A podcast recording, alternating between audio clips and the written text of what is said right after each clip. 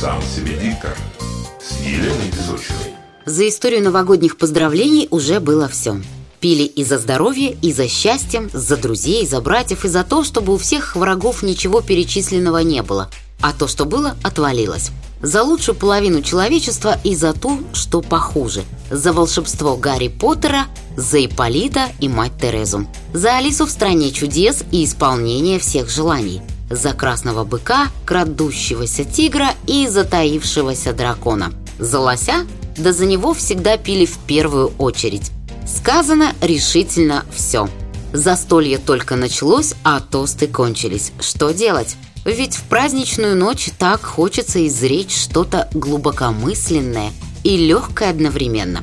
Задать наступающему году светлое настроение, блеснуть чувством юмора. Муки застольной немоты испытывают многие. Экспромты мало кому даются, и профи разговорного жанра полагаются только на домашние заготовки. Самое простое – не изощряться в пожеланиях, а сформулировать их в неизбитой форме. Выберем основную идею. Скажем, Новый год прекрасен тем, что делает нас счастливыми. Отсюда и будем плясать.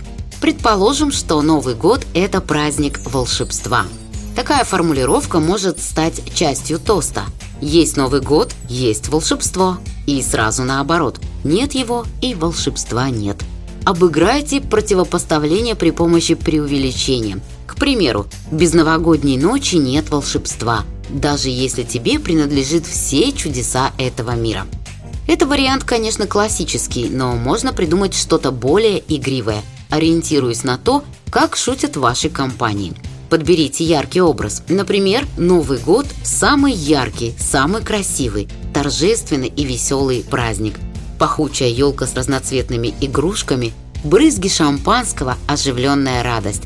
Это дает приятную возможность пожелать всем такой же жизни в новом году, яркой, многообещающей и щедрой. Есть другой способ сказать тост – сесть на хвост кому-то из великих – Тостующий выдает афоризм, принадлежащий знаменитому человеку, и выводит из него пожелание. Найдите в интернете цитату по теме и развивайте мысль. Этот вид тоста может быть и юмористическим, и прямолинейным. Например, философ Диоген сказал «Быть богатым и иметь много денег не одно и то же. По-настоящему богат тот, кто удовлетворен своей жизнью. Выпьем за то, чтобы Новый год принес нам настоящее богатство». Потренируйтесь на разных изречениях. Самый сложный тост – это тост-притча. Оратор кратко пересказывает историю и сводит ее к пожеланию. Обычно пародируют фольклор или эпос, то есть героями становятся рыцари, старцы или прекрасные дамы. Развязка либо оказывается неожиданной и плавно перетекает в напутствие, либо служит своего рода моралью – Возьмите известный сюжет и слегка переиначьте его. Например, историю о том, как Иван Царевич искал невесту. Можно развивать с эпизода, где он увидел свою стрелу во рту у лягушки. Далее возможны варианты, например, «И подбегает Иван Царевич, а лягушка ранена». Так выпьем же за то, чтобы в новом году люди аккуратно целились стрелами любви. Или такой вариант – Сняли активисты Greenpeace происходящее на телефон, выложили на YouTube и опозорили Ивана на все царство.